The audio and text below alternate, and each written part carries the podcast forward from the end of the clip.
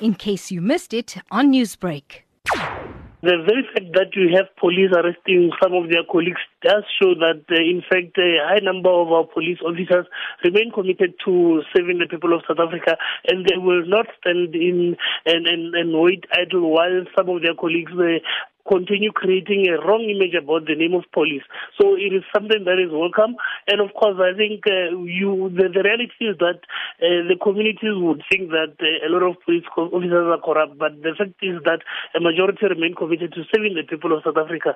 So it is quite something that is welcomed, and we hope that uh, all these rogue elements are rooted out of the service, because uh, it has been part of the problems which uh, have, have delayed the relationship, the good relationship that we need to to have between communities and police as well.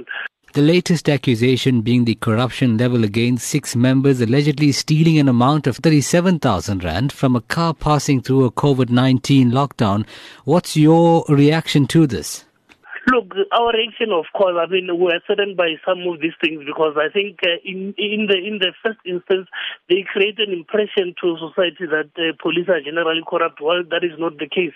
So their apprehending uh, is a sign that uh, there are obviously all those uh, police officers who are not willing to have their name compromised on the basis of a few individuals within the service who might be in the wrong, who might be doing wrong things. What can be done to improve the situation? There have been a number of suggestions that have been made, but one of those is to obviously ensure that uh, the people, the kind of people we have in the services are vetted thoroughly, and of course uh, we have more police officers that are obviously uh, not willing to, to keep quiet when there is wrong happening within, uh, within the service as well. So those are some of the measures that we think uh, in the short term could be implemented.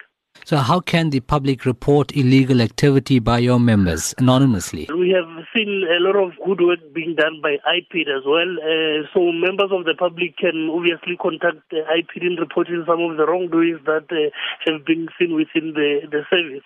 Uh, though that has been the consistent measure up to so far, uh, and that is obviously welcome, because through I P there can then be proper investigations. We have obviously seen a number of police officers being taken through those processes. Processes, and uh, those who had been uh, in the wrong have been found guilty, and the necessary measures have been taken against them.